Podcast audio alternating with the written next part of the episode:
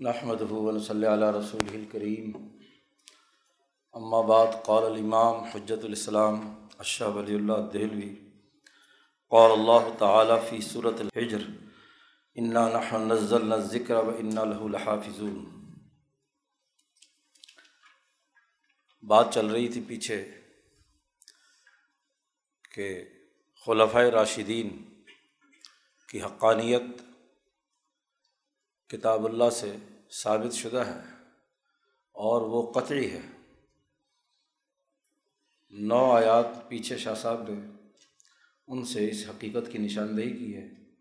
جن آیات میں اللہ نے اپنے ذمے ایک کام کا وعدہ انسانیت سے کیا تھا اور وہ وعدہ خلفۂ راشدین کے دور میں پورا ہوا۔ تو پیچھے نو آیات شاہ صاحب اس سلسلے میں پیش کر چکے ہیں۔ اب یہ دسویں آیت ہے اور یہاں بھی دو آیات ہیں۔ ان آیات میں اللہ پاک نے حفاظت قرآن کا وعدہ فرمایا ہے۔ سب سے پہلی آیت تو صورت الحجر کی ہے کہ انا نحن نزل نہ ذکر و انا لہ الحافظ اور اسی کی تشریح صورت القیامہ کی دوسری آیت ہے۔ کہ لا تحرک بھی لسانہ کا لتا جل بھی انا علینہ جمع ہو و قرآن ہو فعدہ قرآن ہو فتب قرآن سما انا علینہ بیانہ دو آیات یہاں شاہ صاحب نے پیش کی ہیں کہ ان میں قرآن حکیم کی حفاظت کا وعدہ اللہ پاک نے انسانیت سے کیا ہے، رسول اللہ صلی اللہ علیہ وسلم اور صحابہ سے کیا ہے۔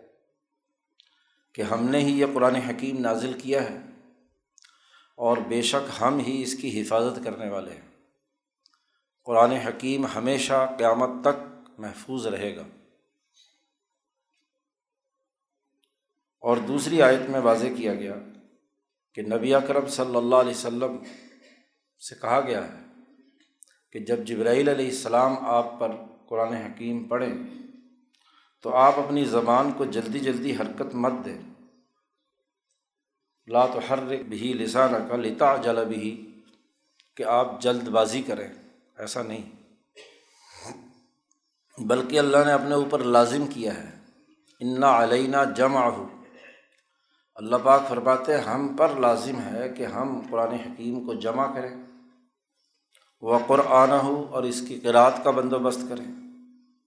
اور فائدہ قرآن ہو فتب قرآن ہو اس لیے جب ہم پڑھ رہے ہوں یعنی جبرائیل آپ کے سامنے قرآن حکیم پڑھ رہے ہوں، تو آپ اس کی اتباع کریں، اس کے بعد پڑھیں۔ سما انا علینہ بیانہ اور پھر اس کے بعد اللہ پاک نے اپنے اوپر لازم قرار دیا ہے کہ اس قرآن حکیم کی تشریح و تفسیر اور اس کا بیان بھی ہم پر لازمی ہے۔ ہم کریں گے یہ کام۔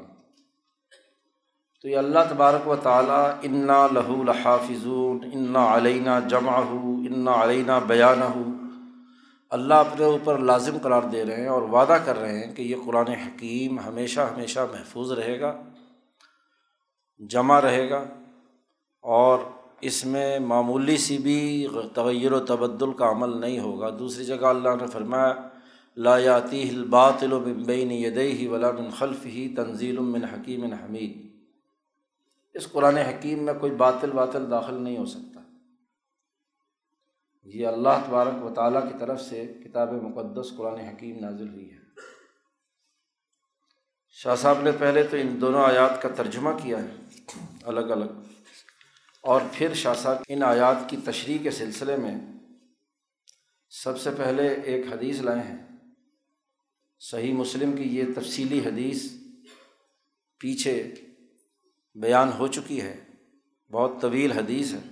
حضرت ایاز ابن حمار المجاشری رضی اللہ تعالیٰ عنہ نبی اکرم صلی اللہ علیہ وسلم سے روایت کرتے ہیں۔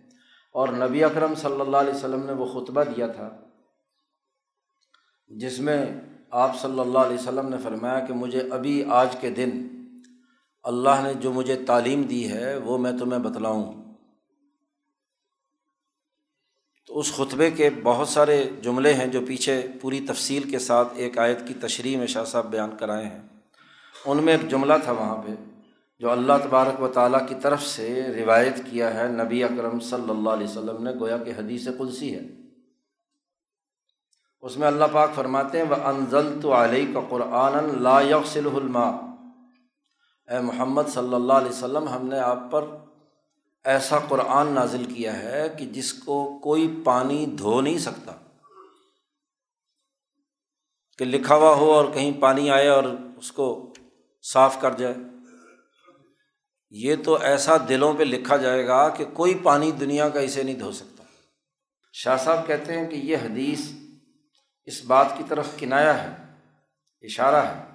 کہ اگر مساعی بنی آدم صرف شون در محو قرآن قادر نہ شون برآم اگر سارے انسان مل کر پوری کوشش کریں کہ یہ قرآن حکیم مٹ جائے، تو اس پر کبھی قادر نہیں ہوں گے۔ کبھی اس کے لیے کوشش ان کی کامیاب نہیں ہوگی۔ ساری دنیا، سارے بنی آدم اگر مل جائے اور کہے کہ قرآن کو مٹا دینا ہے دنیا سے تو یہ نہیں مٹ سکتا۔ شاہ صاحب کہتے ہیں کہ یہ جو قرآن حکیم میں انا لہو الحافظون ہے، یہ اس حفظ کی تفسیر اس حدیث میں آ گئی۔ اس حدیث میں بگویا کے واضح کر دیا گیا کہ یہ قرآن کبھی نہیں مٹ سکے گا۔ پھر اس کی مزید تشریح کے طور پر بخاری کی وہ مشہور روایت لائے ہیں جو کتاب بد الوحی میں عبداللہ ابن عباس رضی اللہ تعالیٰ عنہ سے امام بخاری لائے ہیں۔ اسی آیت کی تفصیل میں کہ لات حرک بھی لسانہ کا اس پوری آیت کی تشریح و تفسیر کرتے ہوئے حضرت عبداللہ ابن عباس رضی اللہ تعالیٰ عنہ بیان فرماتے ہیں کہ کانا رسول اللہ صلی اللہ علیہ وسلم یو عالج من تنزیل شدتاً و کان مما یو حرک و رسول اللہ صلی اللہ علیہ وسلم پر جب قرآن حکیم نازل ہوتا تھا، تو آپ اس سے تکلیف محسوس کرتے تھے۔ بڑی شدت ہوتی تھی۔ وہی الہی کے نزول کے وقت آپ کو پسینہ چھوٹ جاتا تھا۔ حضرت عائشہ صدیقہ رضی اللہ تعالیٰ عنہ کا جملہ ہے کہ آپ سردیوں کی، سخت سردیوں کی دنوں میں بھی آپ کی پیشانی پسینے سے تر ہو جاتی تھی۔ لیت فصد عرقن اتنا شدید پسینہ سخت سردیوں کے اندر بھی آتا تھا اور مدینہ کی سردی تو ویسے ہی بہت شدید ہوتی ہے۔ تو آپ صلی اللہ علیہ وسلم کو اگر سردیوں میں بھی پسینہ آتا تھا تو اس سے آپ صلی اللہ علیہ وسلم کی تکلیف کا اندازہ لگائیے۔ ایک صحابی غالب الحکیم ابن حضام ہیں۔ انہوں نے حضرت عبد عمر رضی اللہ تعالیٰ عنہ سے عرض کیا کہ حضور صلی اللہ علیہ وسلم پر جب وہی آ رہی ہو تو میں دیکھنا چاہتا ہوں آپ صلی اللہ علیہ وسلم تو آپ صلی اللہ علیہ وسلم پر وہی آنا شروع ہوئی، کوئی رومال سر پر آپ نے لیا ہوا تھا۔ تو حضرت عمر رضی اللہ تعالیٰ عنہ نے انہیں بلا کر دکھایا۔ تو پسینے میں اتنی حالت تھی کہ کوئی حد نہیں۔ آپ صلی اللہ علیہ وسلم کی ران، ایک صحابی کی ران پر تھی۔ اور نبی اکرم صلی اللہ علیہ وسلم پر جیسے ہی وہی شروع ہوئی تو حضور کی ران اتنی بھاری ہو گئی کہ وہ صحابی کہتے ہیں، گویا کہ میری ران ابھی پھٹ جائے گی، ٹوٹ جائے گی۔ تو تکلیف ہوتی تھی آپ صلی اللہ علیہ وسلم کو بہت شدید جب قرآن حکیم نازل ہوتا تھا۔ کیونکہ ایک بشر کا اور ایک انسان کا مالا اعلیٰ سے ربط لوگ تو کہتے ہیں بڑی میٹھی اور آسان سی بات ہے۔ مالا اعلیٰ سے ربط اور غیب الغیب سے ربط کوئی اتنا آسان کام نہیں ہے۔ بہت ہی شدت اور تکلیف کا معاملہ ہے۔ کہاں یہ اس دنیا کا مادی جسم رکھنے والا انسان اور کہاں جو ہے وہ عالم غیب کا وہ نور، تو دونوں کے درمیان ربط پیدا کرنے میں بڑے برداشت کی ضرورت ہے۔ اسی لیے ہر آدمی نبی نہیں ہو سکتا۔ نبوت کے لیے ایک صلاحیت اور استعداد چاہیے، جیسا کہ آگے شاہ صاحب خود تفصیل بیان کر رہے ہیں۔ تو آپ صلی اللہ علیہ وسلم کو بڑی تکلیف ہوتی تھی اور آپ اس تکلیف کو دور کرنے کے لیے وہ مما یو حرک شفت ہی آپ اپنے دونوں ہونٹوں کو تیزی سے حرکت دیتے تھے۔ ابن عباس رضی اللہ تعالیٰ نما کا خیال یہ ہے کہ آپ جلدی جلدی گویا کہ قرآن حکیم پڑھتے تھے۔ تو اللہ نے یہ آیت نازل کی کہ لا تو حرک بھی لسانہ کا لتا جلا بھی کہ آپ اپنی زبان کو حرکت نہ دیں کہ جلدی میں آپ اسے قرآن حکیم کو پڑھیں، یاد کر لیں۔ جبرائیل جب پڑھ رہے ہوں تو آپ تو خاموشی سے سنیں۔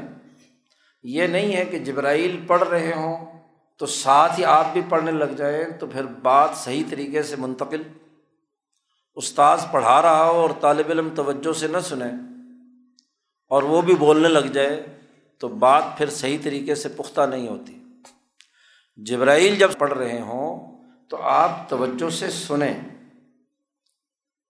باقی رہی یہ بات کہ کہیں یہ قرآن جبرائیل پڑھیں اور غائب نہ ہو جائے اور مجھے یاد نہ رہے۔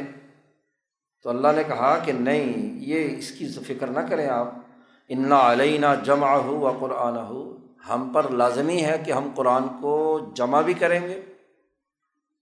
اس کی تلاوت اور قرأت بھی رکھیں گے۔ اب اس کی تشریح ابن عباس رضی اللہ تعالیٰ عنہ اپنی طرف سے کرتے ہیں کہ جمع فی صدری کا و تقرہ قرآن حکیم کے اس جملے کی تشریح ابن عباس یہ کر رہے ہیں کہ ہم پر لازم ہے کہ ہم اس قرآن کو آپ کے سینے میں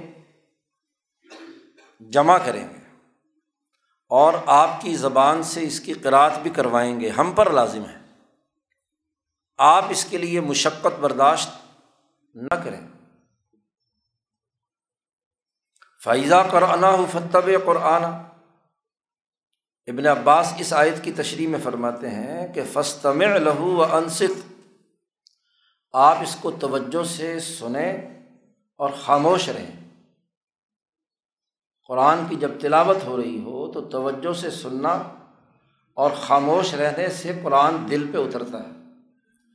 اوقاف نفس ہو جاتا ہے۔ دل میں منتقل ہوتا ہے۔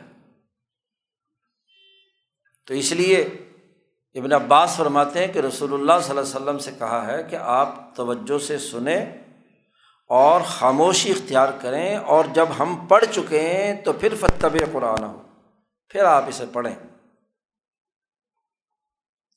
تیسری بات اللہ پاک نے فرمائی سما انا علینہ بیانہ۔ ہو پھر ہم پر لازم ہے کہ ہم اس قرآن کو بیان کریں گے۔ اس کی تشریح کریں گے۔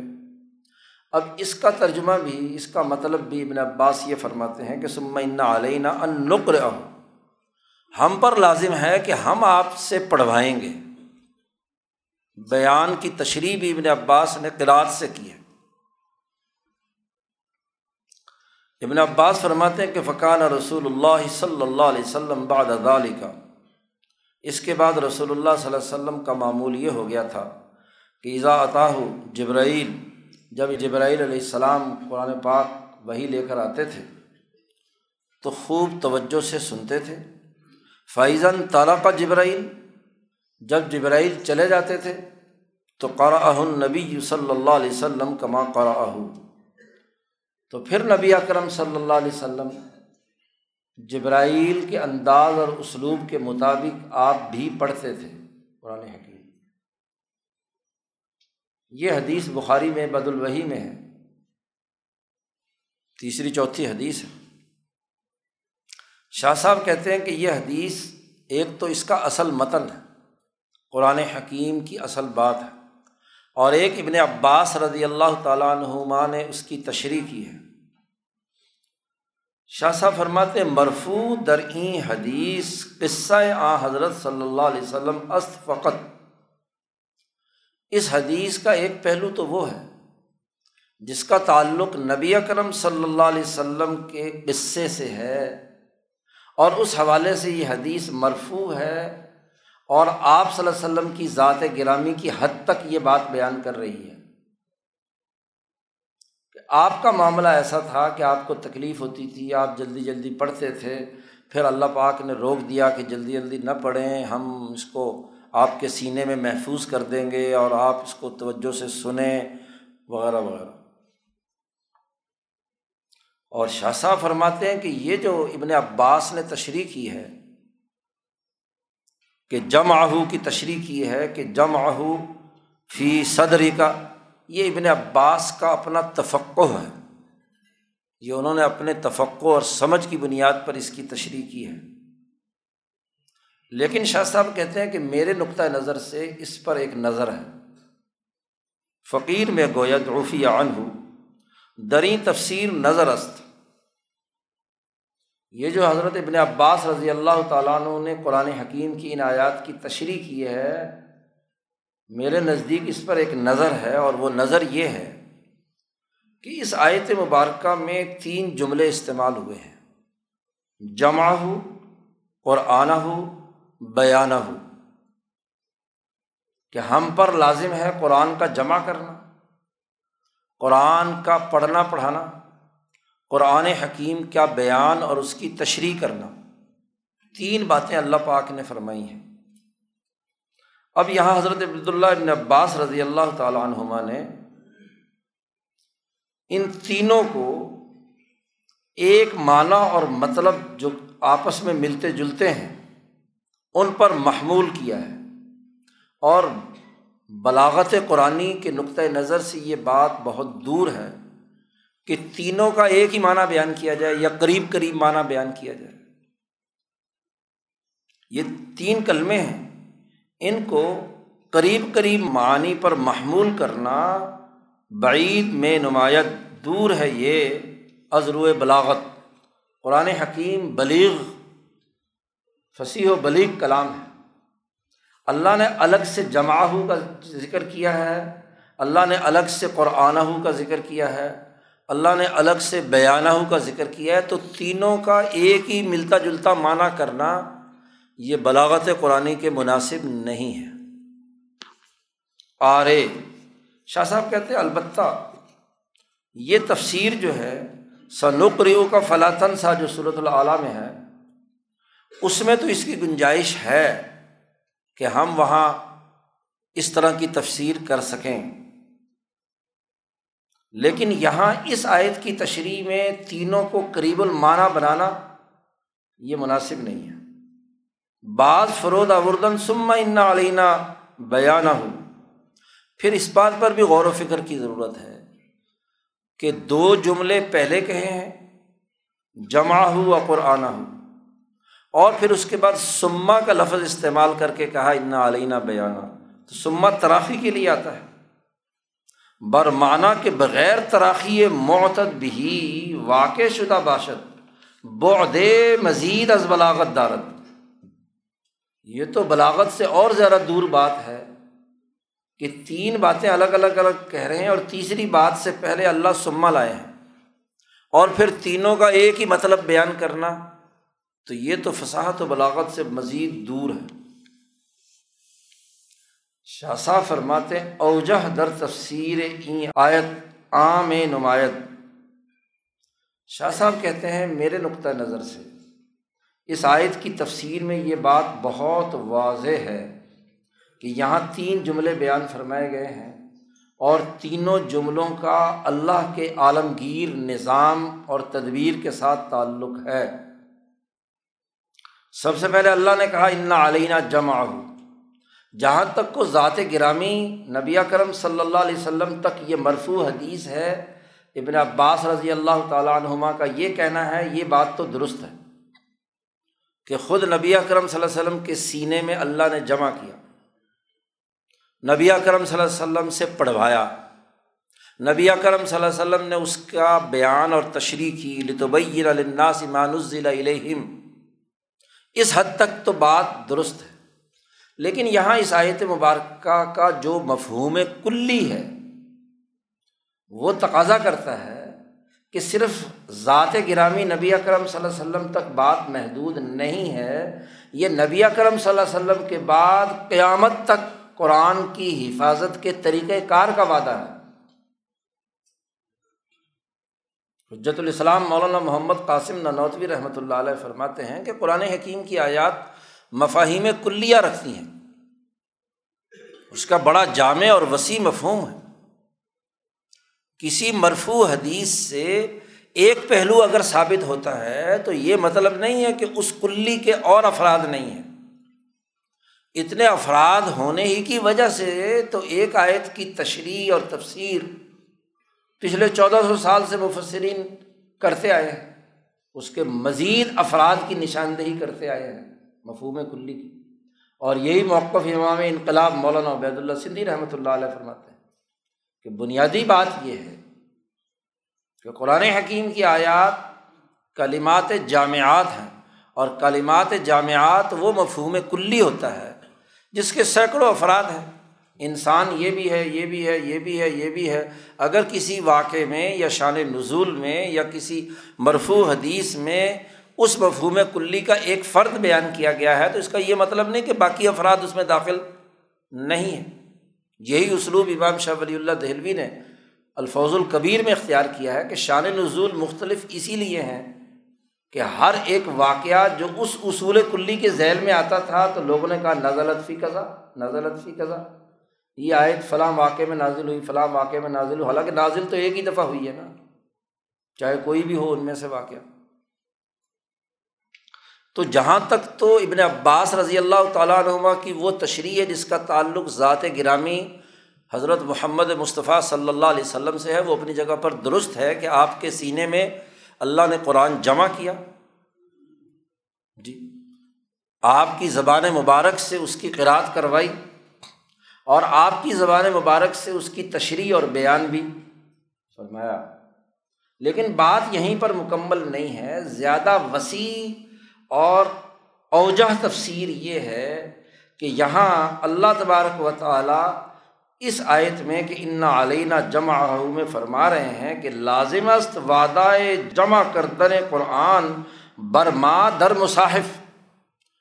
نبی اکرم صلی اللہ علیہ وسلم کے سینے میں تو ویسے ہی محفوظ ہو جانا تھا۔ کیونکہ نازل ہوا ہے۔ آپ کا سینہ تو اتنا وسیع ہے کہ قرآن حکیم گو نزول ہوا کہ تکلیف ہوتی ہے۔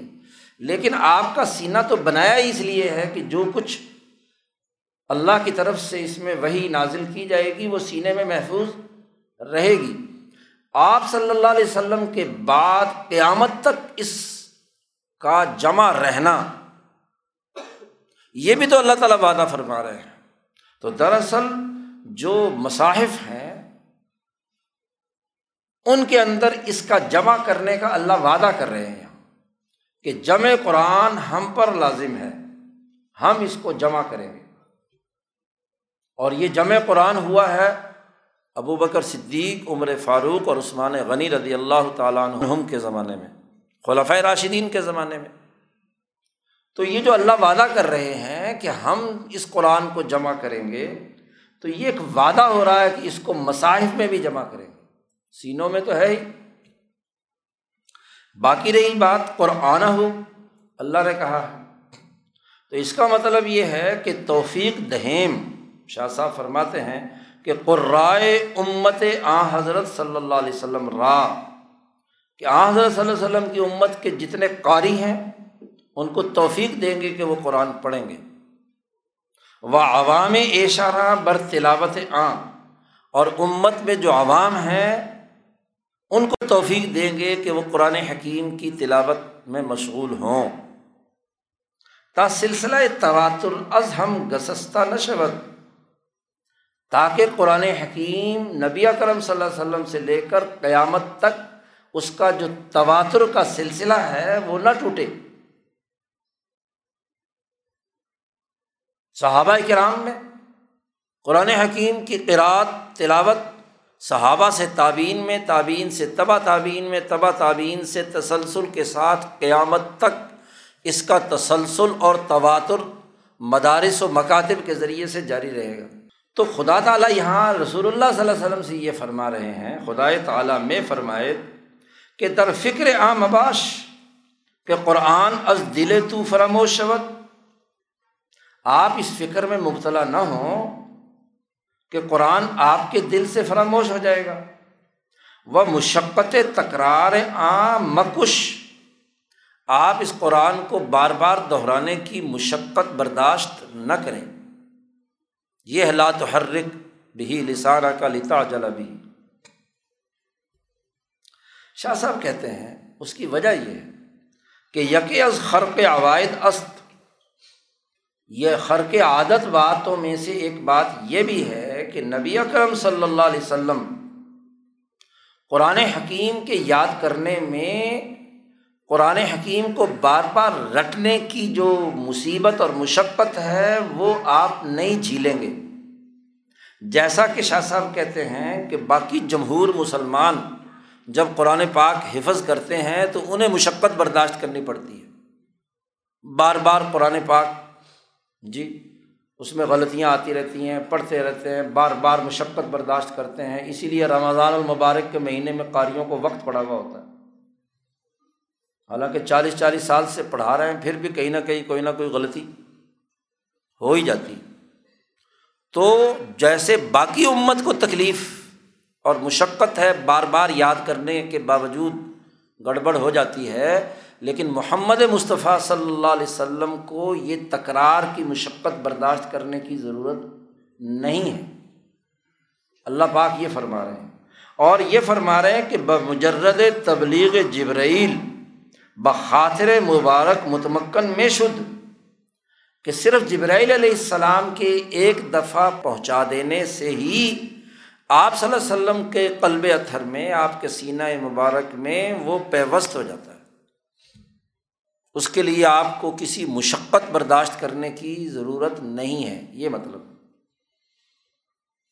شاہ صاحب کہتے ہیں، چے جائے این فکر کے ماں برخود لازم گردانی دائم آپ کو اس فکر کرنے کی کیا ضرورت ہے؟ اللہ پاک فرماتے ہیں کہ ہم نے اپنے اوپر یہ بات لازم کر لی ہے کہ آنچ بمراتب از تبلیغ تو متاثر است کہ نہ صرف آپ صلی اللہ علیہ وسلم کی ذات گرامی تک ہم یہ کام کریں گے، بلکہ آپ صلی اللہ علیہ وسلم دنیا سے چلے گئے اور آپ کی تبلیغ سے جو آگے نئے لوگ آئیں گے، تو وہاں بھی ہم نے اس کی حفاظت کا انتظام کیا ہوا ہے۔ اور وہ حفاظت کا انتظام یہ ہے کہ آج جمع قرآن اس در مصاحف، وہ قرآن حکیم کو مصاحف میں جمع کرنے کا معاملہ ہے۔ وہ خاندان امت اس آنچے خواص بچے عوام۔ اور امت کا اس کی تلاوت اور اس کا پڑھنا پڑھانا ہے، چاہے خاص لوگ ہوں یا عام لوگ ہوں۔ تو اللہ پاک فرماتے بس خاطر خدرا مشغول مشقت حفظ عام مگرداں آپ اپنے دل کو اس قرآن حکیم کی حفظ کی مشقت کی مشغولیت میں ادھر ادھر مت دوڑائیں۔ بل چوں ماں بر زبان جبرائیل تلاوت کنیم، جب ہم جبرائیل کی زبان سے قرآن حکیم کی تلاوت کریں، تو در پہ اجتماع باش آپ صرف اس کے سننے کی طرف متوجہ ہوں، آپ کے سینے میں یہ اسی طرح محفوظ رہے گا، آپ اسے بیان بھی کریں گے، آپ کے سینے میں جمع بھی ہوگا، آپ پڑھ، پڑھیں گے بھی۔ اور آپ کے بعد بھی ہم اس کو محفوظ رکھیں گے۔ تو یہاں جو وعدہ ہے یہ جو جملے ہیں، یہ بڑے جامع ہیں، یہ آپ کے بعد کی حفاظت اور جمع قرآن سے متعلق اور قرآت قرآن سے متعلق بھی ہیں۔ پھر شاہ فرما دے سما ان علینہ بیان ہو اس کی تشریح میں کہ بعض بر ما است۔ اس کے بعد ہم پر یہ لازم ہے کہ توضیح قرآن در ہر عصر قرآن حکیم کی تشریح اور توضیع ہر زمانے میں کرنا یہ بھی ہم نے اوپر اپنے اوپر لازم کر لیا۔ جمع را موفق بشر ہے غریب قرآن۔ قرآن حکیم کی تشریح و تفسیر کرنے والوں میں سے ایک جماعت ایسی ہوگی کہ جس کو اللہ کی طرف سے یہ توفیق دی جائے گی کہ وہ قرآن حکیم کے جو غریب اور مشکل جملے ہیں ان کی تشریح کریں وہ بیان سبب نزول آ فرمائیں۔ اور ایک جماعت کو توفیق ہوگی کہ وہ ان کو ہم توفیق دیں گے کہ وہ سبب نزول بیان کریں۔ تا ماں صدا کا حکم آ بیان کنن، تاکہ اس کا صحیح بیان کرنے کی بات سچی ثابت ہو جائے۔ کیونکہ سبب نزول معلوم ہوگا، غریب قرآن معلوم ہوگا۔ تو اپنے اپنے دور کے تقاضوں کے مطابق قرآن کی تشریح کرنے کی توفیق بھی ہم دیں گے، یہ مطلب ہے، میں علینا بیان کا اور شاہ صاحب فرماتے ہیں کہ یہ سب مرتبے آپ کی حفاظت، آپ کے پڑھنے، آپ کے جمع قرآن، آپ کے بیان کے بعد ہے، جب آپ دنیا سے تشریف لے جائیں گے اور آپ کی تبلیغ کے بعد۔ شاہ صاحب فرماتے ہیں کہ قرآن حکیم کی آیات ایک دوسرے کے ساتھ متشابے بھی ہیں، ملتی جلتی بھی ہیں اور ایک دوسرے کی تصدیق بھی کرتی ہیں۔ جیسا کہ یہاں اب انا لہو لحافظون، یہ الگ آئے تھے اور لات حرک بھی لسانہ کا لتا جلا بھی یہ الگ آئے تھے تو گویا کہ حفاظت قرآن کی تشریح اس آیت میں کی گئی ہے۔ القرآن و یوفسر بعض بازن قرآن حکیم کی ایک آیت قرآن حکیم کی دوسری آیت کی تفسیر اور تشریح بیان کرتا ہے۔ یہ مسلمہ اصول ہے، مفسرین کے یہاں تو یہ دو آیات آپس میں اس طرح مربوط ہے کہ ایک میں اللہ نے حفاظت قرآن کا وعدہ کیا تھا اور گویا کہ دوسری آیت میں حفاظت قرآن کے طریقہ کو بیان کیا کہ مصاحف میں جمع کرنا اس کی تلاوت اور قرأت کو قاریوں کے ذریعے سے برقرار رکھنا، اس کا تفقع اور اس کی تشریحات اور اس کے بیانات کو جاری رکھنا، اللہ نے اپنے اوپر لازم لیا رکھا ہے کہ قیامت تک ایک سچی جماعت فقہا، محدثین، مفسرین کی برقرار رہے گی، جو اس کا معنی اور مفہوم اور اس کا بیان کرتی رہے گی، کبھی یہ علم مٹے گا نہیں۔ یہی مطلب ہے اس حدیث کا، لا تزال من امتی قو امین الحق، لا یزر من خالف شاہ صاحب فرماتے ہیں کہ نبی کرم صلی اللہ علیہ وسلم قرآن عظیم کو بیان کرنے والے ہیں۔ مبین قرآن عظیم است، حفظ قرآن کے معود حق است۔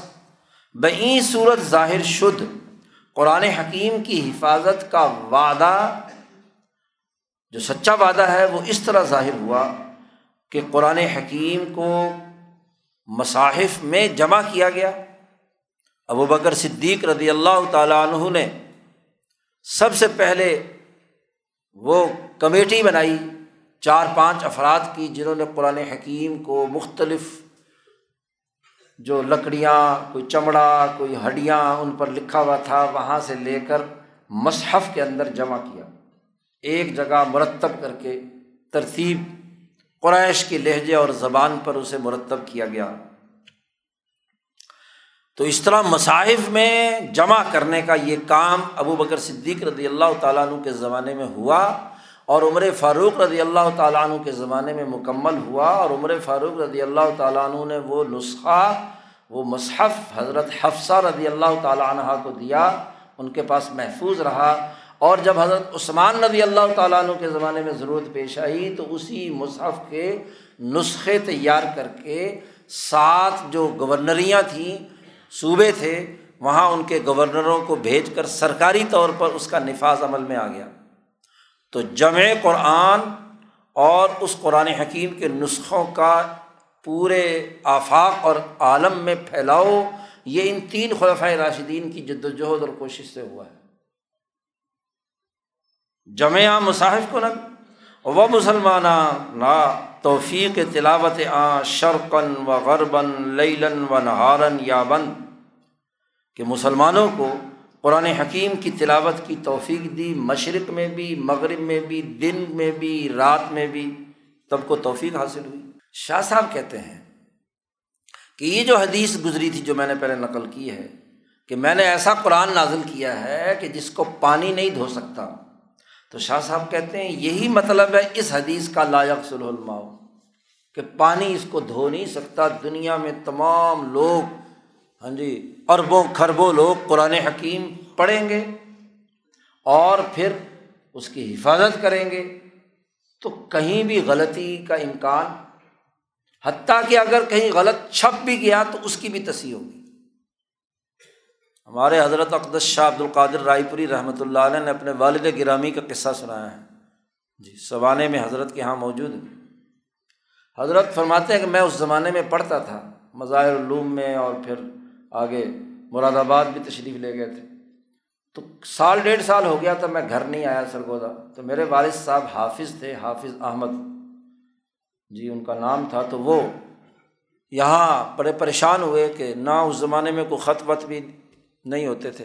تو وہ یہاں سے میری پوچھ پریت کے لیے یہاں سے چل پڑے۔ اور رمضان کا مہینہ تھا، امرتسر پہنچے۔ تو وہاں قرآن پاک تراوی میں قاری صاحب پڑھ رہے تھے۔ حافظ صاحب پیچھے کھڑے ہوئے۔ انہوں نے کوئی قرآن حکیم کی آیت غلط پڑھی۔ تو حافظ صاحب نے لقمہ دیا۔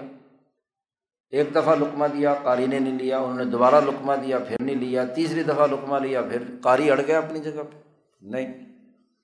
اس نے جیسے یاد کیا ہوا تھا ویسے ہی۔ خیر، نماز سے فارغ ہو کر وہ قاری صاحب بڑے غصے میں، کون ہے جو لقمہ دے رہا ہے؟ انہوں نے کہا جی میں ہوں۔ آپ غلط پڑھ رہے ہیں۔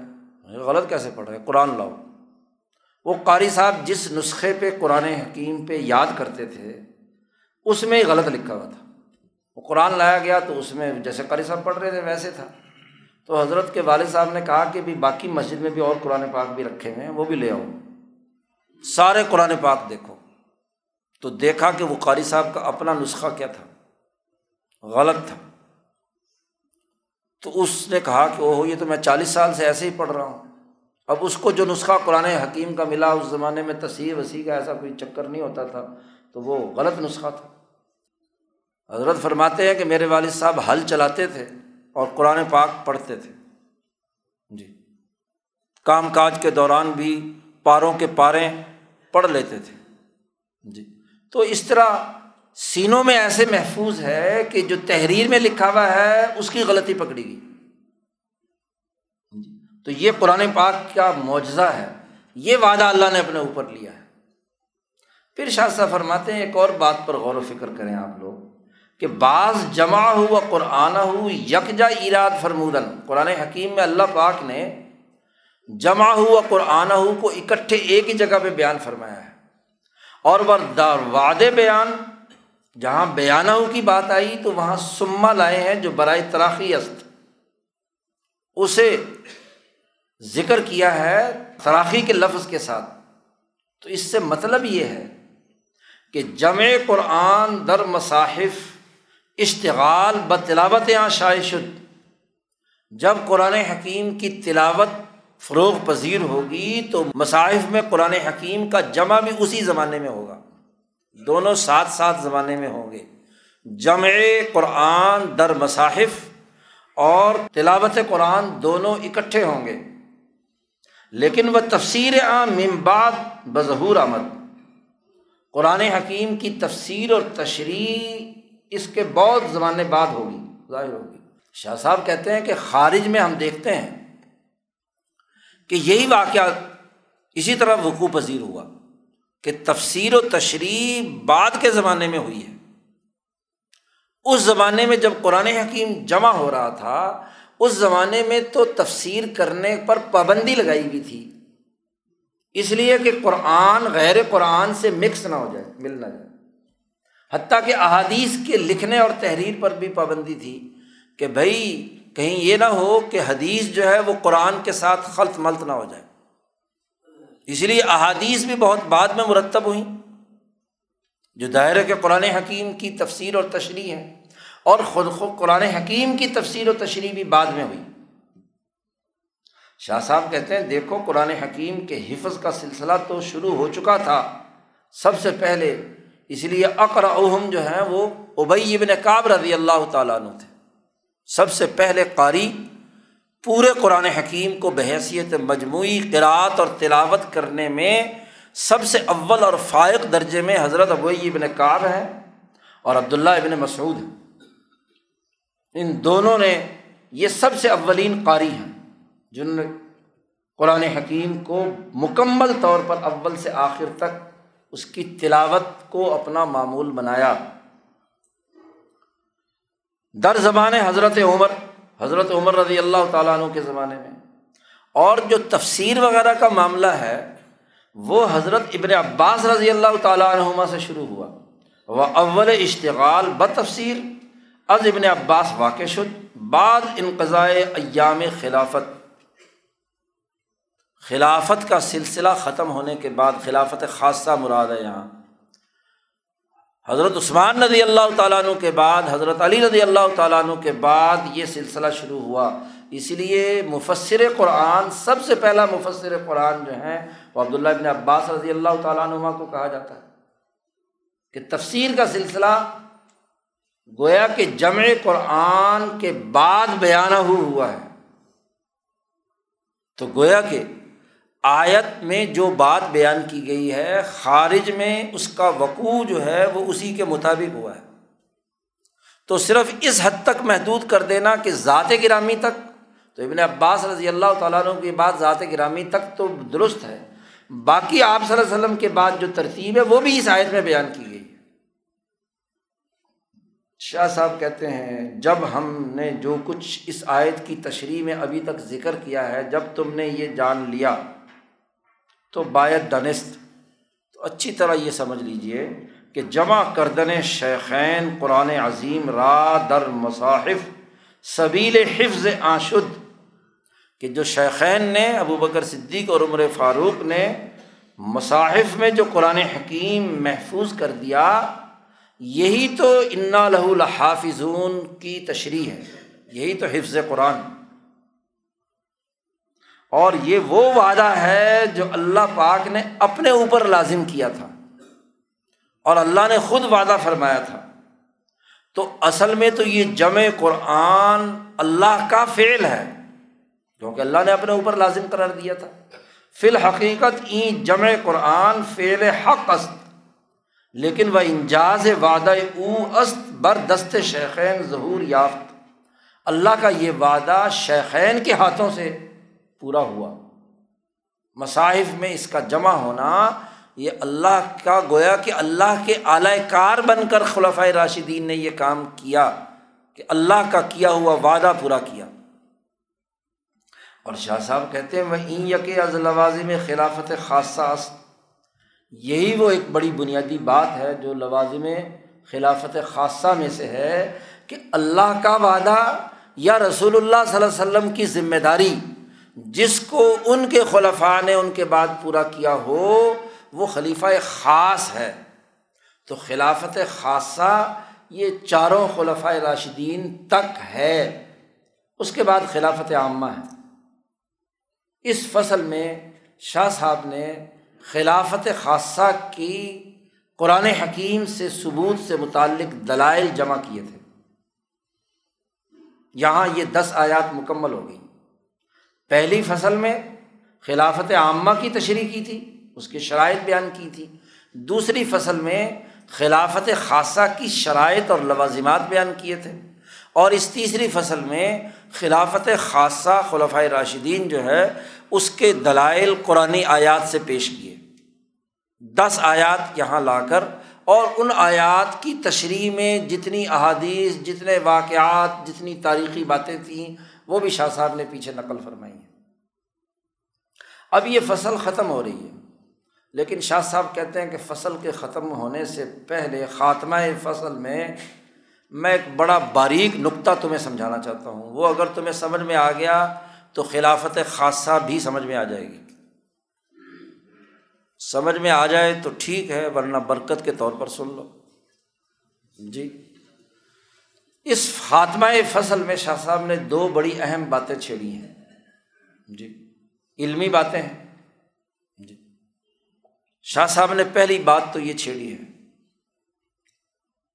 الحال این فصل را بر نقطۂ باریک ختم میں کنین۔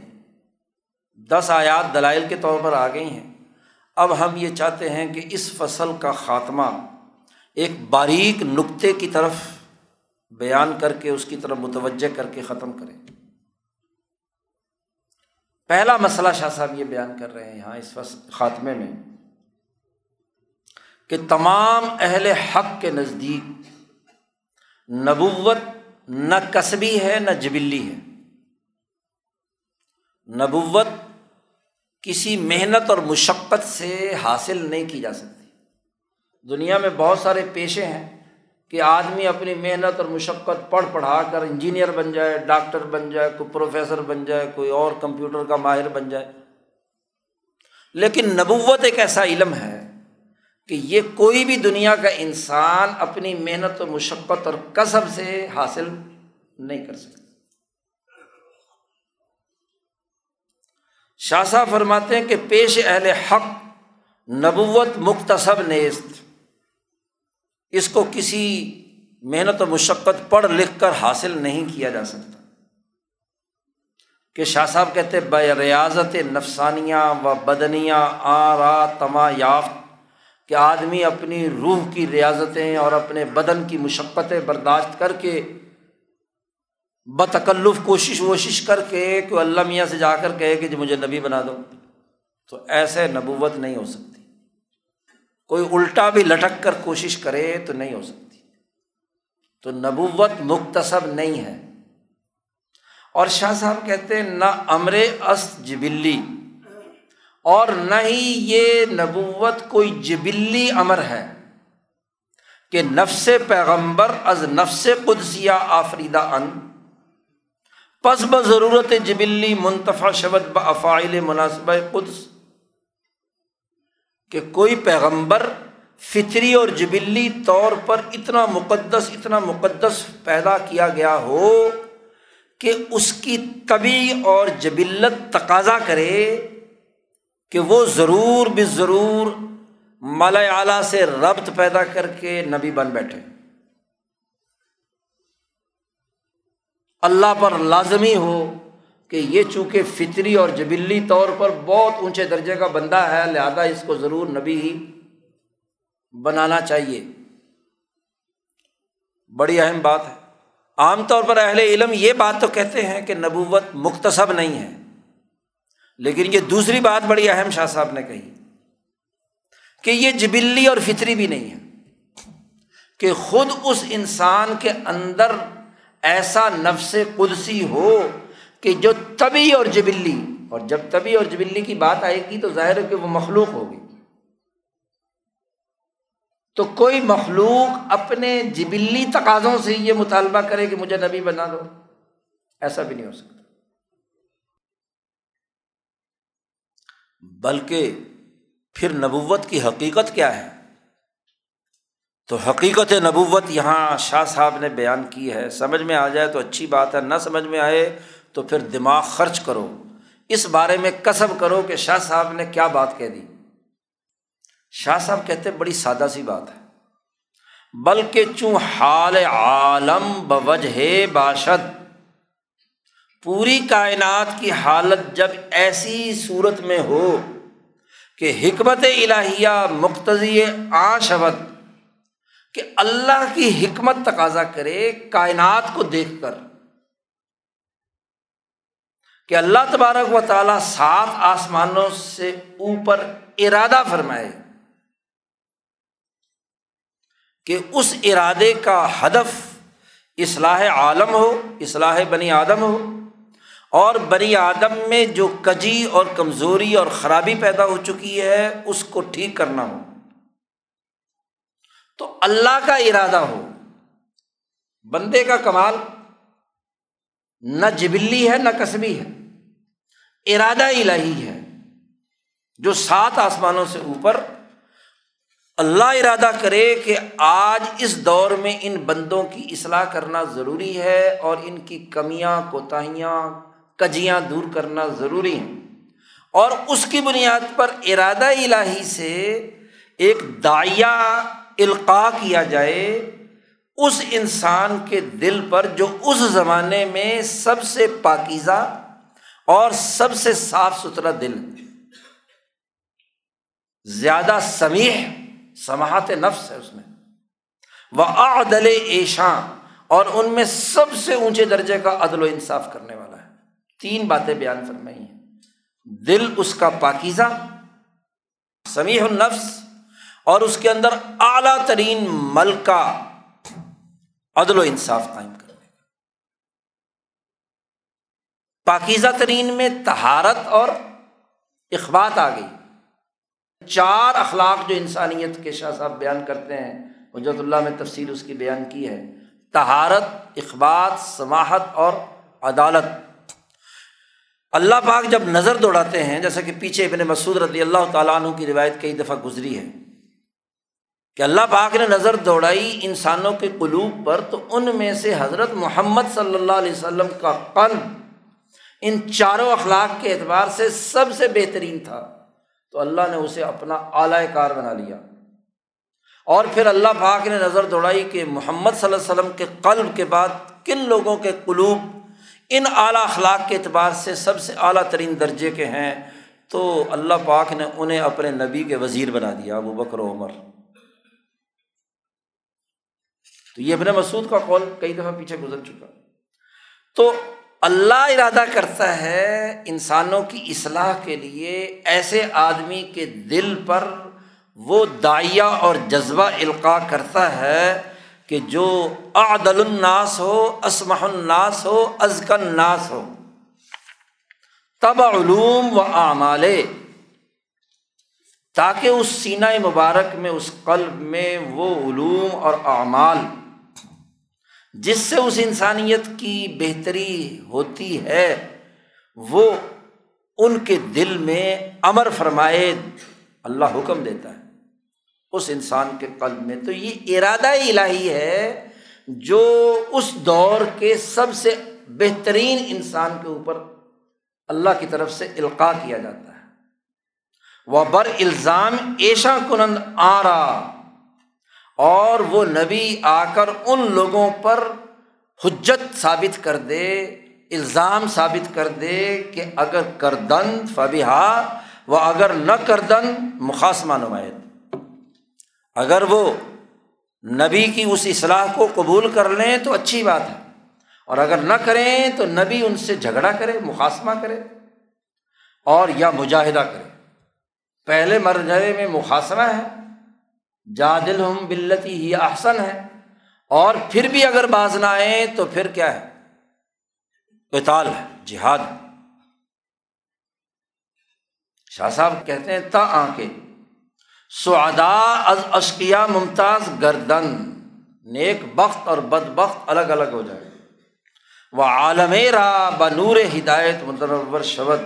اور پورا عالم نور ہدایت سے روشن ہو جائے۔ گویا کہ وہ ارادہ الہی ہے، جو عالم کے اس زمانے کے، کائنات کے اس زمانے کے تقاضوں کو سامنے رکھ کر، اس زمانے کے سب سے بہترین انسان کے قلب پر اللہ پاک ان کی اصلاح کے لیے القاع کرتا ہے، وہ نبوت ہے۔ اور شاہ صاحب کہتے ہیں، یہ جو میں نے کہا ہے کہ عالم تقاضا کرے، کائنات کا تقاضا ہو اس کا مطالبہ ہو۔ مجموعی مسلط کلیا شاہ صاحب کے فلسفے میں صوفیہ کے یہاں بھی مسلط کلیا بہت بڑا عمل ہے، جس کو سامنے رکھ کر اللہ تعالیٰ اس کائنات کا تدبیر کا نظام چلا رہے ہیں۔ مدبر السماوات والارض۔ شاہ صاحب کہتے ہیں، اس عالم کے تقاضے کی یہ کیفیت خاص بالکل ایسی ہی ہے، دو مثالیں دی ہیں۔ ایک مثال تو ایسی ہے جو منطق میں استعمال کی جاتی ہے کہ سہرا اور کبرا اگر کسی قضیے میں جمع ہو جائیں تو اس کا لازمی تقاضا ہے کہ اس کا ایک نتیجہ ضرور نکلے گا۔ حد اوسط گراؤ اور نتیجہ سامنے لاؤ۔ سغرا میں کمی ہے یا کبرا میں کمی ہے یا ایک نہیں ہے، تو پھر تو نتیجہ کا تقاضا منطق میں نہیں ہوتا۔ لیکن سغرا کبرا جمع ہو جائیں تو نتیجہ ضرور آئے گا۔ یہ نہیں ہو سکتا کہ سہرا کبرا موجود ہو اور نتیجہ نہ ہو۔ تو کائنات کے تقاضے کا مطلب یہ ہے کہ کائنات میں ایسی حالت ہوتی ہے کہ وہ تقاضا کرتی ہے کہ میرے یہاں اس کے بقا کے لیے، کائنات کے عالم کی بقا کے لیے اس وقت ہدایت کی ضرورت ہے۔ طلب ہوتی ہے۔ اور پھر اللہ تعالیٰ اس طلب کے مطابق ان میں سب سے جو بہترین آدمی ہوتا ہے، اس کے دل پر اس عالم کی بقا کے لیے نبی بھیجتے ہیں۔ پہلی مثال دی یا دوسری مثال دی۔ جو تمام لوگ جانتے ہیں، کہ تسخین ماں مختصی گردد انقلاب عام ہوا جب بھی آپ پانی کو گرم کریں گے، نیچے آگ جلائیں گے، پانی جوش مارے گا، تو اس کا لازمی تقاضا ہے کہ یہ پانی ہوا بن کر باہر نکلے۔ ایسا نہیں ہو سکتا کہ پانی ابل رہا ہو اور وہ ہوا میں تبدیل نہ ہو۔ جیسے یہ ایک حصیاتی مشاہدہ ہے، ایسے ہی کائنات کا تقاضا ایسے ہی ہے جیسے پانی ابل رہا ہے تو تبدیلی ضرورت، انقلاب کی ضرورت ہے۔ تو نبی آتے ہی اس وقت ہیں کہ جب عالم میں فساد اتنا بڑھ چکا ہے کہ خود عالم کے وجود کو خطرہ لاحق ہوتا ہے، تو وہ اللہ سے درخواست کرتا ہے کہ یا اللہ اس کو کیا ہے؟ میری بقا کے لیے یہ کام کرو۔ اور اللہ پاک پھر اس وقت، اس دور کا سب سے اعلیٰ ترین انسان وہ راستہ بتلاتا ہے، وہ اصلاح اور ہدایت سے اسے مشرف فرماتے ہیں، جس سے پورا عالم دوبارہ صحیح ہو جاتا ہے۔ شاہ صاحب فرماتے ہیں کہ اسی طرح چوں عالم ایرا اقتضا کنت، جب یہ کائنات یہ تقاضا کرتا ہے تو پھر کیا ہوتا ہے؟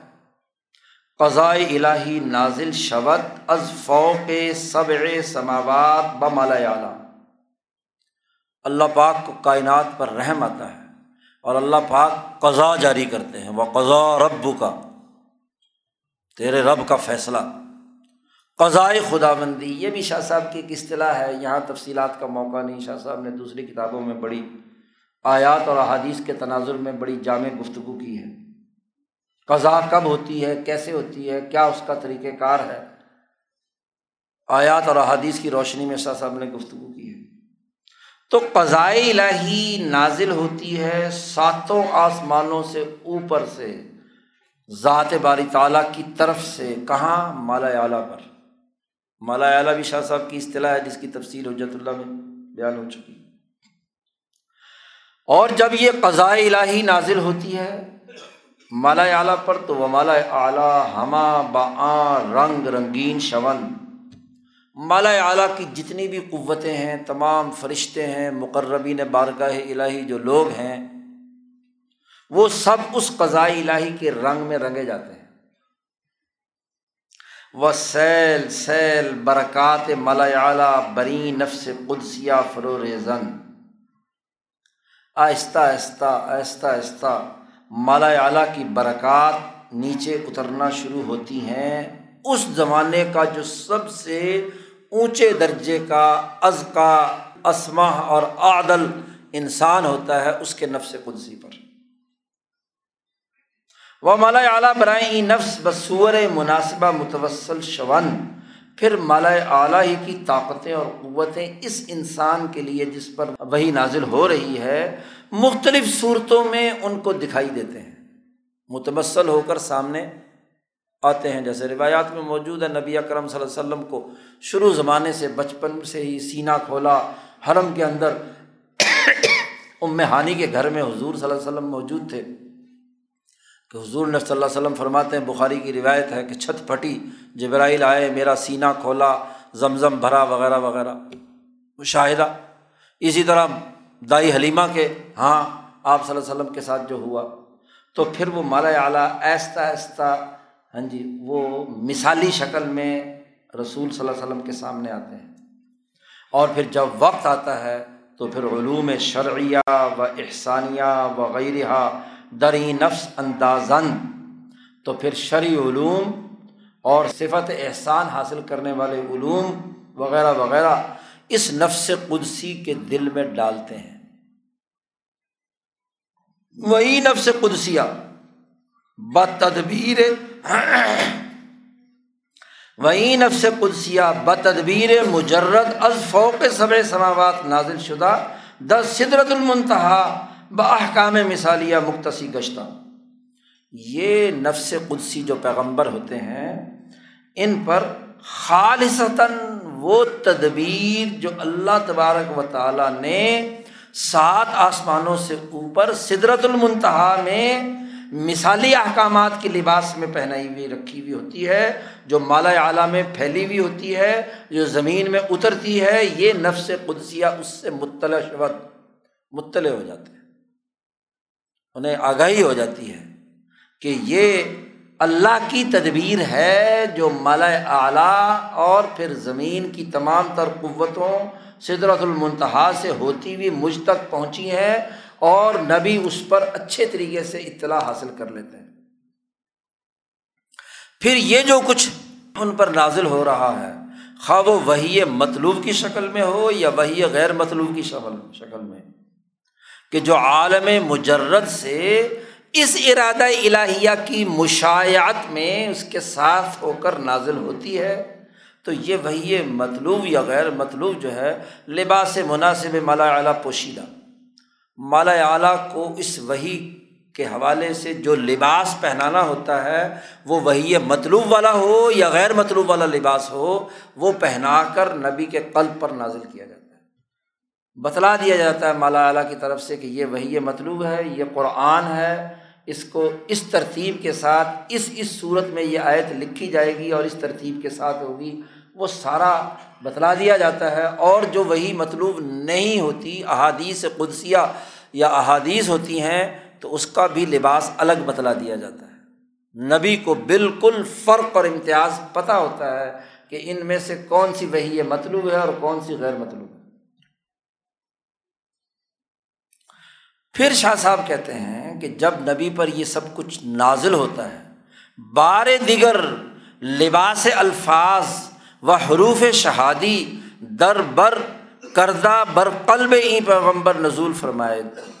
پہلے یہ معنی نازل ہوتے ہیں، پھر ان ان جو وہی مطلوب یا غیر مطلوب کو اس دنیا کی کسی زبان میں عبرانی ہو یا عربی ہو اس کے الفاظ کے لباس میں اور اس دنیا کے شہادی حروف کے لباس میں اس پیغمبر کے قل پر نازل کیا جاتا ہے۔ موسا علیہ السلام ہو تو عبرانی زبان میں، عیسیٰ علیہ السلام ہو تو عبرانی زبان میں، محمد مصطفیٰ صلی اللہ علیہ وسلم ہو تو عربی زبان میں۔ یہ وہ ترتیب ہے جو اوپر سے لے کر نیچے تک امبیا علیہم السلام پر آتی ہے اور اسی کا نام نبوت ہے کہ دراصل وہ ارادہ الہیہ ہے جو مالا اعلیٰ میں نازل ہوتا ہے، پھر وہاں سے نیچے ترتیب وار، اس کی تفصیلات شاہ صاحب نے حجرت اللہ میں بھی لکھی ہیں۔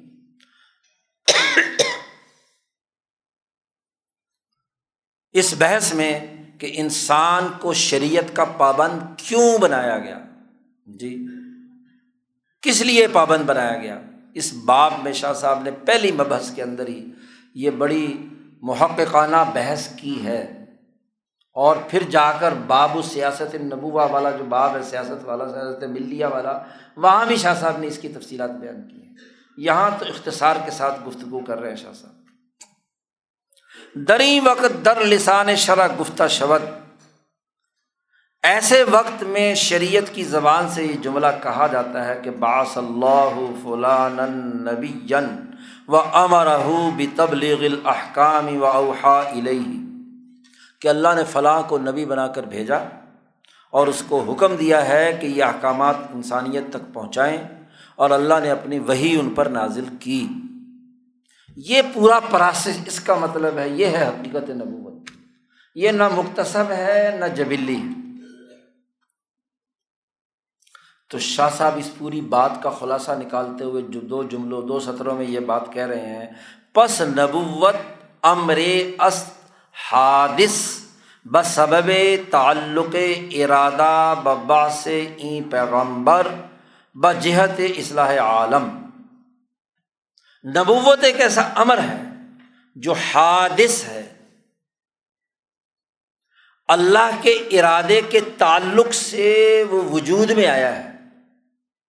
ارادہ الہیہ متوجہ ہوا تو وہ نبوت پیدا ہوئی۔ یہ نبوت کوئی قدیم نہیں ہے۔ اس لیے نبوت جو پہلے والی نبوتیں ہیں وہ اسی لیے منسوخ ہو گئیں کہ وہ اپنے اپنے زمانے کی کیا تھی؟ حادث تھیں جیسا تقاضا تھا اس کے مطابق نو علیہ السلام آئے، جیسا تقاضا تھا ہاں جی حضرت صالح علیہ السلام، حضرت حود علیہ السلام آئے، جیسا تقاضا تھا۔ ابراہیم علیہ السلام آئے اور ان سے پہلے کی شریعتیں منسوخ ہو گئی۔ پھر ابراہیم علیہ السلام کے بعد جیسا تقاضا تھا، یوسف علیہ السلام نے کام کیا، جیسا تقاضا تھا عالم کا موسا علیہ السلام نے کام کیا جیسا تقاضا تھا۔ ہاں جی عالم کا تو داود اور سلیمان علیہ السلام نے حکمرانی کی اور جیسا تقاضا تھا عیسیٰ علیہ السلام نے حکمرانی کی۔ تو نبوت ایک امر حادث ہے۔ اس کا تعلق ارادہ الہیہ کے ساتھ ہے۔ اسی لیے شاہ صاحب فرماتے کہ نبوت تحت تدبیر اللہ تعالی۔ نبوت جو ہے اللہ کی تدبیر کے ماتحت ہے۔ اللہ کا ارادہ ہوتا ہے، وہ کائنات کی تدبیر چلانے کے لیے نبی کو بھیجتا ہے۔ اور وہ ارادہ یہ ہوتا ہے کہ اس پیغمبر کو اس زمانے میں، اس عالم کے لوگوں کی اصلاح کے لیے دنیا میں بھیجا جائے۔ شاہ صاحب کہتے ہیں، نہ امر جبلی و نہ مختصب بر ریاضت نہ یہ کوئی جبلی معاملہ ہے اور نہ ہی کوئی ریاضت سے حاصل کی جا سکتی ہے۔ ایک طرف تو نبوت کی حقیقت میں شاہ صاحب نے یہ بات بیان کی کہ نبوت ارادہ الہیہ سے جڑی ہوئی ہے اور ایک حادث امر ہے۔ اسی لیے نبوت ایک خاص شخص کے ساتھ متعلق ہوتی ہے جس کو اللہ پاک نبی بنا کر بھیجتے ہیں۔ لیکن شاہ صاحب کہتے ہیں یہ بھی نہیں ہے کہ یہ اللہ پاک جس نفس قدسی پر نبوت نازل کرتے ہیں، یہ بھی ہر آدمی کو مل جائے، ایسا بھی نہیں ہے۔ آرے ای دولت نمے دہن، مگر کسے را کے نفس سے ہوں۔ البتہ یہ بات ضرور ہے کہ یہ دولت اسی فرد کو ملتی ہے، جس کے نفس میں نفس قدسیہ باشد در اصل جبلت، جو اپنی اصل جبلت کی وجہ سے مقدس ترین نفس ہوتا ہے۔ اسی کو اللہ پاک بناتا ہے۔ اسی کے لیے اللہ کا ارادہ متعلق ہوتا ہے۔ اور مادود از مل اعلیٰ، اور وہ مل اعلیٰ میں شمار کیا گیا ہوتا ہے پہلے سے۔ وہ قوائے ملکیہ کی دربے مندمج اس در غایت ظہور۔ اور اس کے اندر ملکیت جو روح آئی ہے، اللہ کی طرف سے اس کی قوتیں اس کے اندر انتہائی اعلیٰ درجے میں ظاہر ہونے والی ہوتی ہیں۔ یہ نہیں کہ خالی ارادے سے اللہ میاں کسی کمزور آدمی کو بھی نبی بنا کر بھیج دے۔ اس کے اندر قوائے ملکیہ بھی اونچے درجے کی ہوتی ہیں۔ یہ بحث شاہ صاحب وہاں حجرت اللہ میں کر چکے کہ انسان مرکب ہے ملکیت اور بہیمیت سے۔ تو انسان کے اندر ملکیت عالیہ، جس کے وہاں تفصیلی اخلاق بیان کیے ہیں، اور اسی طریقے سے بہیمیت شدیدہ اور صفیقہ، وہ اعلیٰ ترین امبیا علیہ السلام کی ہوتی ہے اور اس میں تصالو بھی ہوتا ہے۔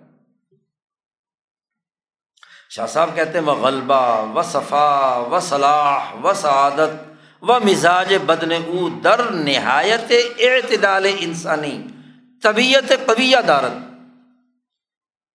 نبی کے اندر باقی لوگوں پر غلبہ حاصل کرنے، دل کی صفائی، روح کی صفائی، ان کی صلاح، صلاحیت اور نیکی اور ان کی نیک بختی اور ان کے بدن کا مزاج انتہائی معتدل ہوتا ہے۔ کوئی طبعی ادھر ادھر کی حد سے بڑی ہوئی چیزیں اور قوتیں نبی میں نہیں ہوتی۔ اسی لیے وہ عادل الناس ہوتا ہے۔ وہ ان کی طبیعت جو ہے وہ بہت طاقتور اور مضبوط ہوتی ہے۔ طبیعت قویہ دار۔ اور اگر انسان کا وجود کا جائزہ لیا جائے تو اس کے اندر تین باتیں شاہ صاحب الطاف القدس میں بیان کر چکے تفصیل سے کہ قلب، عقل اور نفس۔ شاہ صاحب کہتے ہیں، انتہا میں ان کے دل کی فرما برداری کا اگر معاملہ ہو تو وہ قلب او در شدت متانت و شہامت۔ ان کے دل میں بہت اعلیٰ درجے کی متانت ہوتی ہے، ٹھہراؤ ہوتا ہے۔ اور شہامت، بلندی اور سرداری ان کے اندر ہوتی ہے۔ وقار ہوتا ہے بہت اعلیٰ درجے کا۔ جہاں تک عقل کا تعلق ہے، تو وہ عقل او در کمال جودت و استقامت۔ ان کی عقل میں بہت زیادہ اعلیٰ درجے کی صلاحیت اور استعداد، اور پھر اس استعداد کے مطابق اس پر استقامت ہوتی ہے۔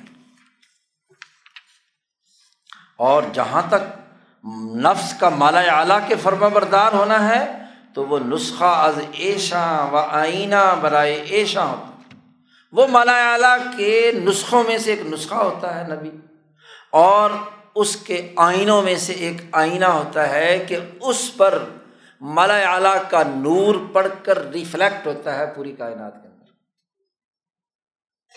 شاہ صاحب کہتے ہیں، قوت عاقلہ او شبی ادرا کے مالا اعلیٰ نبی کی جو قوت عاقلہ ہوتی ہے، وہ مالا اعلیٰ کے مجموعی ادراک کے مشابے ہوتی ہے۔ لہٰذا قبول وہی میں فرمائے اسی لیے تو وہی کو اپنی اس قوت عاقلہ کی وجہ سے جو ادراک مالا اعلیٰ نے کیا ہے یا اجماع مالا اعلیٰ میں جو فیصلہ ہوا ہے، اس کو فوراً قبول کر لیتی ہے ان کی عقل۔ وہ قوت عاملہ، اے او در غایت صلاح، اور ان کی جو قوت عاملہ ہوتی ہے۔ شاہ صاحب نے وہاں حجرت اللہ میں فرمایا کہ انسان میں حیوانیت سے ممتاز ہونے کی دو وجوہات ہیں۔ ایک یہ کہ اس کی عقل اعلیٰ ترین درجے کی ہے، قوت عاقلہ، اور اس کی قوت عاملہ اونچے درجے کی ہے، جو جانور میں نہیں ہوتی۔ تو دونوں قوتوں سے ہی انسان بنتا ہے۔ جس کی قوت عاقلہ اعلیٰ درجے کی ہو اور جس کی قوت عاملہ اعلیٰ درجے کی ہو۔ ماشا صاحب نے بہت اچھا جملہ ایک استعمال کیا ہے کہ قوت عاملہ جو ہے وہ عملوں کو نگل کر ان کے اخلاق جذب کر سکے۔ کہ وہ ابتلاع الاعمال کا جملہ وہاں استعمال کیا ہے، ابتلاع کا۔ کہ عمل تو فنا ہو جاتا ہے، لیکن عمل کا جو اثر ہے، اسے محفوظ رکھ کے اگلے زمانے کے عمل کو ٹھیک کرنے کی اہلیت اور صلاحیت کا پیدا ہونا۔ ولہذا عصمت صفت او میں باشد۔ اسی لیے قوت عاملہ اونچے درجے کی ہوتی ہے، تو اس میں ایک عصمت کا ایسا وصف ہوتا ہے کہ نبی معصوم ہوتا ہے۔ عصمت اس کی قوت عاملہ کی زیادہ طاقت ہونے کی وجہ سے کہ وہ اپنے عمل میں کسی قسم کا کوئی غلط کام اس سے سرزد نہیں ہو سکتا۔ وہیں امور لازم اعظم نبوت است۔ شاہ صاحب کہتے ہیں یہ ساری باتیں نبوت کے بنیادی اور عظیم لوازمات میں سے ہیں۔ یہاں تو شاہ صاحب اختصار سے بات کر رہے ہیں۔ شاہ صاحب نے اپنی دیگر کتابوں میں کمالات نبوت پر بڑی اچھی بحث کی ہے الخیر الکثیر میں۔ نبوت کے کمالات۔ اور پھر ان میں سے بھی نبی الانبیاء حضرت محمد مصطفیٰ صلی اللہ علیہ وسلم کے کمالات کی جو خصوصیات ہے وہ بھی بڑی تفصیل سے بیان کی ہیں الخیر الکثیر میں۔ خزانہ سادثہ اور خزانہ خامسہ میں، ایک میں نبوت کی تفصیل ہے اور ایک میں نبی کرم صلی اللہ علیہ وسلم کی نبوت کے کمالات بیان کیے یہاں تو اختصار کے ساتھ چونکہ بات ہو رہی ہے خلافۂ راشدین کے حوالے سے، اس لیے ابھی تو یہ تمہید باندھی ہے، آگے چل کر اصل بات جو اس فصل کا مقصد ہے وہ بیان کرنا چاہتے ہیں۔ شاہ صاحب کہتے ہیں، سنت اللہ بعاں جاری شدہ۔ اللہ کی یہ سنت جاری ہے کہ نبوت عنایت نہ فرمائیں مگر کسے کے چنی آفریدہ باشد۔ اللہ کا طریقۂ کار یہی جاری ہے کہ جب کائنات میں نبی کا تقاضا ہو تو نبوت ہر کسی کو عنایت نہیں فرماتے۔ مگر صرف وہ آدمی جس میں یہ باتیں جو ابھی بیان کی گئی ہیں، نفس قدسیہ کی حیثیت سے اس میں پائی جائیں تو اس کو دیتے۔ ہیں شاہ صاحب کہتے ہیں، بسا مردم اصحاب نفوس قدسیہ کے بباز این اور صاف یا باکثر عام متصف باشن و نبوت نصیب ایشا نہ بہت سارے ایسے انسان گزرے ہیں کہ جن میں یہ نفوس قدسیہ والی یہ اوصاف یا اکثر اوصاف یا بعض اوصاف پائے جاتے ہیں، لیکن ان کو نبی نہیں بنایا گیا۔ نبوت ان کو نہیں ملی۔ اسی لیے اس کو ولایت سے تعمیر کیا شاہ صاحب نے وہاں۔ ولایت نبوت۔ تو ولایت نبوت یا استعداد نبوت ان اوصاف کے تناظر میں باقی لوگوں میں بھی ہو سکتی ہے، لیکن انہیں منصب نبوت عطا نہیں کیا گیا۔ تو ایک منصب نبوت ہے اور ایک استعداد نبوت۔ ہے اس کو ایک مثال سے سمجھے کہ ایک مفتی ہے اور ایک قاضی ہے۔ مفتی بھی فقہ اور تفقع رکھے گا تو فقی النفس ہوگا تو مفتی بنے گا نا۔ کہ دلائل سے ادھر ادھر سے وہ چیزیں دریافت کر کے حقائق تک پہنچے۔ اور ایک ہوتا ہے قاضی۔ مفتی کی رائے کی حقیقت صرف اتنی ہے کہ وہ مشورہ دے سکتا ہے۔ بس۔ لیکن قاضی جس کو حکومت وقت نے باقاعدہ سرکاری عہدہ دے کر منصب قضا پر فائز کیا ہے، تو قاضی کا فیصلہ ہر آدمی پر لازم ہے، وہ مشورہ نہیں ہوتا۔ وہ قضا ہوتی ہے۔ حالانکہ بسا اوقات علمی صلاحیت کے اعتبار سے مفتی، اس کے اندر بھی صلاحیتیں موجود ہوتی ہیں۔ لیکن وہ سرکاری نمائندہ ہے، اتھارٹی نافذ العمل کس کی ہوگی؟ قاضی کی ہوگی۔ اس لیے مفتی اگر کسی اور فقی مسلک کا ہے اور قاضی دوسرے فقی مسلک کا اور اس نے اس فقی مسلک کا حکم نافذ العمل کر دیا تو مفتی کو اس کی بات ماننی ہوگی۔ یا جیسے وکیل اور جج، وکیل بڑے بڑے بھاری علم رکھنے والے ہوتے ہیں، وکیل کی رائے صرف مشورہ ہے یا دلیل ہے، بس۔ لیکن جج کا فیصلہ اتھارٹی ہے۔ ایسے ہی استعداد نبوت یا اس کے کچھ اوصاف دوسرے لوگوں میں بھی پائے جا سکتے ہیں۔ جیسا کہ رسول اللہ صلی اللہ علیہ وسلم نے فرمایا کہ اگر میرے بعد نبی ہوتا تو عمر فاروق ہو سکتے تھے۔ محدثیت جسے کہا رسول اللہ صلی اللہ علیہ وسلم۔ تو بات یہ ہے کہ نبوت ارادہ الہی، جس کو اللہ ارادہ کرتا ہے، مالک الملک، شہنشاہ مطلق، جس کو اتھارٹی بنا کر، رسول بنا کر بھیجے گا، وہ منصب نبوت ہے۔ اور منصب نبوت پر جو فائز ہے، اس کی خلاف ورزی نہیں کی جا سکتی۔ وہ اتھارٹی ہے۔ وہ حاکم ہے۔ وہ جج ہے۔ وہ قاضی ہے، وہ بادشاہ ہے۔ انسانیت پر اللہ کا نمائندہ اور خلیفہ ہے۔ شاہ صاحب نے یہاں دو شعر لکھے ہیں، چنانچہ مثل مشہور است۔ ایک فارسی اور ایک عربی۔ گور نہ گرفت مگر آنکھ دوید۔ نہ ہر آنکھ دوید گور گرفت۔ شکار جو ہے گائے کا نیل گائے کا خاص طور پر شکار، یا دوسری بھی گائے کسی کی بھاگ جائے، تو بھاگی ہوئی گائے کو پکڑنا اس وقت تک نہیں جا سکتا جب تک کہ آپ اس کے پیچھے دوڑیں۔ دوڑیں گے تو گائے پکڑی جائے گی نا۔ لیکن یہ مطلب نہیں ہے کہ ہر آدمی جو دوڑے وہ ضرور گائے پکڑ کر لے آئے گا۔ ایسا ہو سکتا ہے؟ وہ دوڑنا شرط ہے گائے پکڑنے کے لیے۔ جی لیکن ہر دوڑنے والا کہ جی میں گائے پکڑ کے لے آیا۔ نہیں ہو سکتا۔ شاہ صاحب کہتے ہیں، اسی طرح عربی میں بھی کہا، ولا کل من یسا یسید غزالتن ولا کن منساد الغزالت قد سا یہ کوئی ضروری نہیں ہے کہ ہر آدمی جو دوڑ رہا ہے کسی ہرن کے پیچھے، وہ ہرن کو ضرور پکڑ کر لے آئے گا۔ لیکن جس نے ہرن کا شکار کیا ہے، یہ بات ضرور ہے کہ وہ ہرن کے پیچھے دوڑا ہے۔ جی۔ تو یہ ہر آدمی کے بارے میں نہیں ہو سکتا۔ تو نبوت ارادہ الہی ہے کہ اللہ کس کو اتھارٹی دے کر انسانیت پر اصلاح عالم کے لیے مقرر کرتا ہے، یہ نبوت شاہ صاحب کہتے ہیں کہ جیسے یہ بات تم نے سمجھ لی اور اللہ پاک کی آیت بھی یہاں نقل کر دی کہ اللہ علم حیث یج رسالتہ۔ اللہ تعالیٰ زیادہ جانتا ہے کہ اللہ نے کس کو اپنا رسول بنایا ہے، کس کو رسالت کا مستحق بنایا ہے۔ یہ مکے والے کہتے تھے نا کہ جی یہ جو بڑے دو شہر ہے طائف اور مکہ، ان میں سے کوئی آدمی ہاں جی ہو جانا چاہیے تھا۔ یہ ایک یتیم آدمی کیسے بن گیا؟ تو اللہ علم حیث یج رسال اللہ تعالیٰ زیادہ جانتا ہے کہ رسالت کا مستحق کون ہے۔ شاہ صاحب کہتے جیسے تم نے یہ بات سمجھ لی کہ نہ نہ مختصب ہے، نہ جبلی ہے۔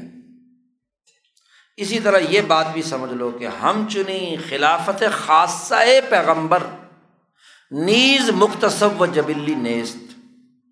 نبی اکرم صلی اللہ علیہ وسلم کی جو خلافت خاصہ ہے یہ بھی نہ تو مختصب ہے اور نہ ہی جبلی ہے۔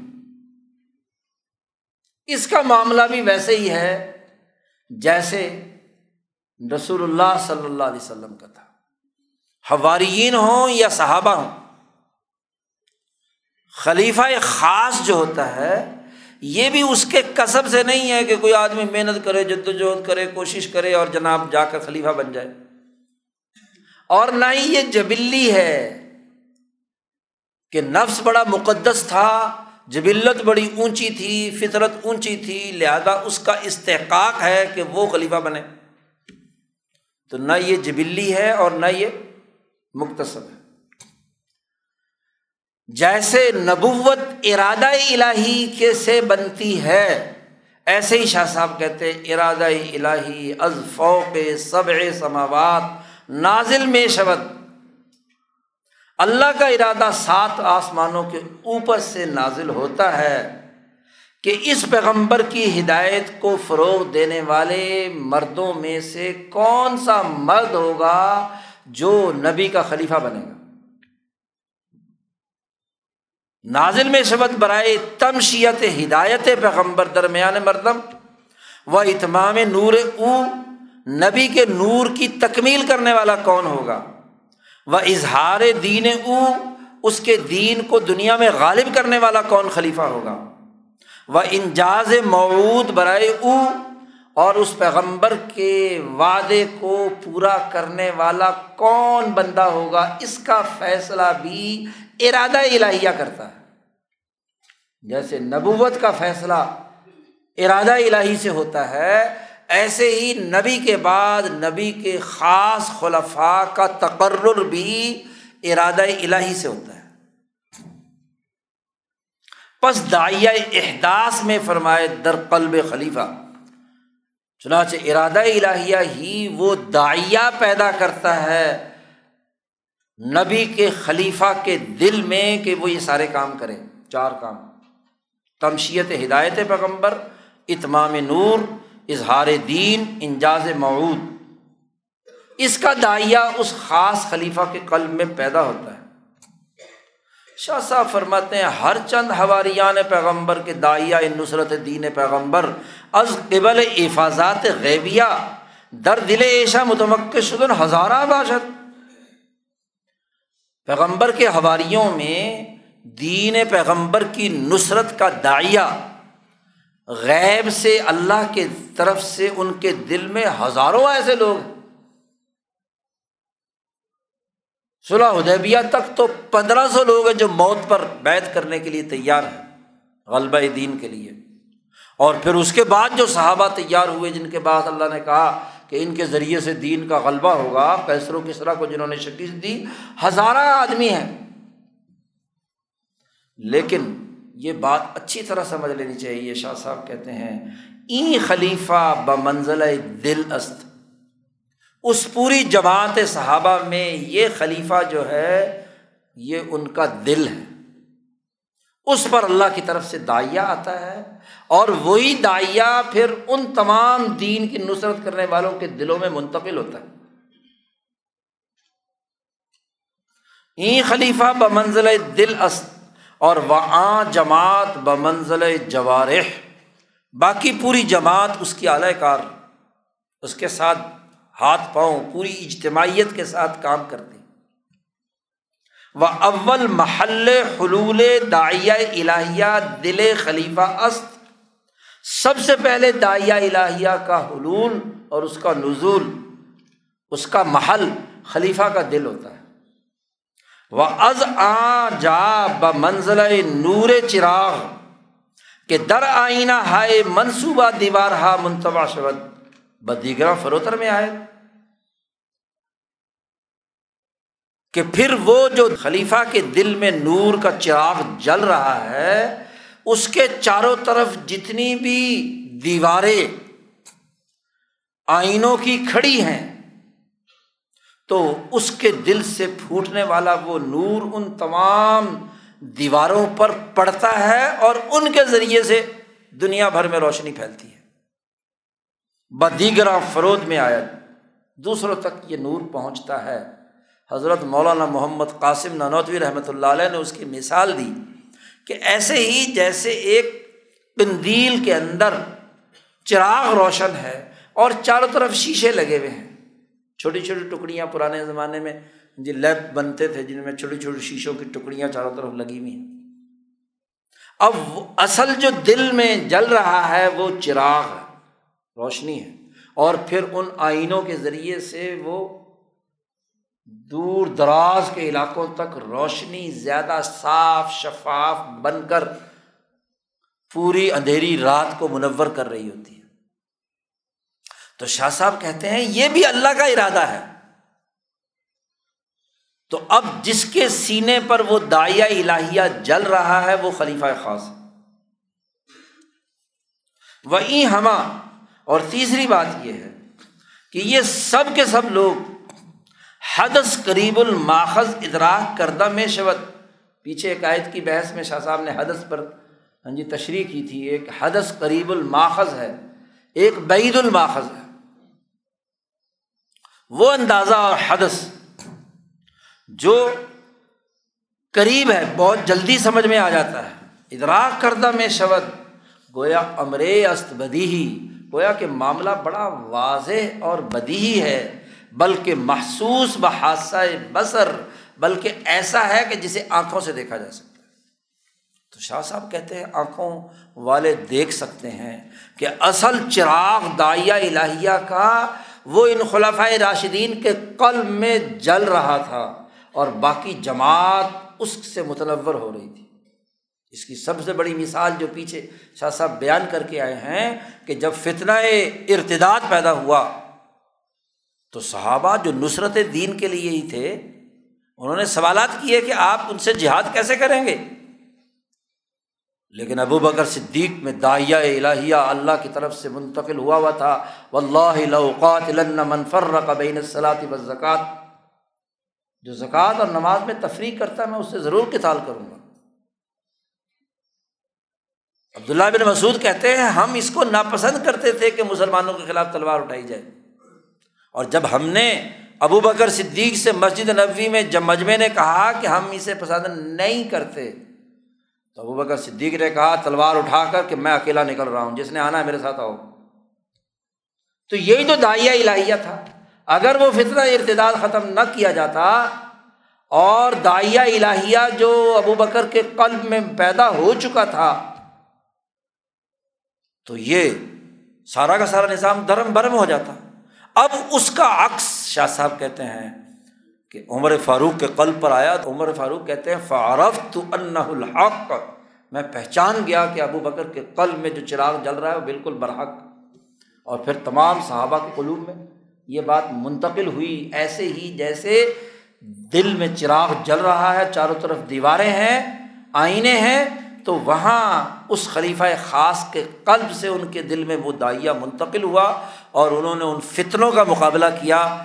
جو بالخصوص ابو بکر صدیق کے زمانے میں فتنہ ارتداد کا، عمر فاروق کے زمانے میں، قیصر و کسرا کے خاتمے کا، عثمان غنی کے زمانے میں حفاظت قرآن اور اس کے فروغ کا جو عزم اور فیصلہ جس کی تفصیلات پیچھے سے سب بیان کر چکے ہیں، یہی تو بات ہے کہ خلافت بھی نہ مختصب ہے، نہ جبیلی ہے، بلکہ ارادہ الہیہ کے حوالے سے ہے کہ نبی کے کام کی تکمیل ان کے ذریعے سے ہونی ہے۔ یہاں تک ایک مسئلہ شاہ صاحب نے بیان کیا ہے، ابھی ایک مسئلہ باقی ہے۔ ان شاء اللہ پرسوں اس پر گفتگو کریں گے۔ جی کل تو جمعہ آ گیا۔ اللہ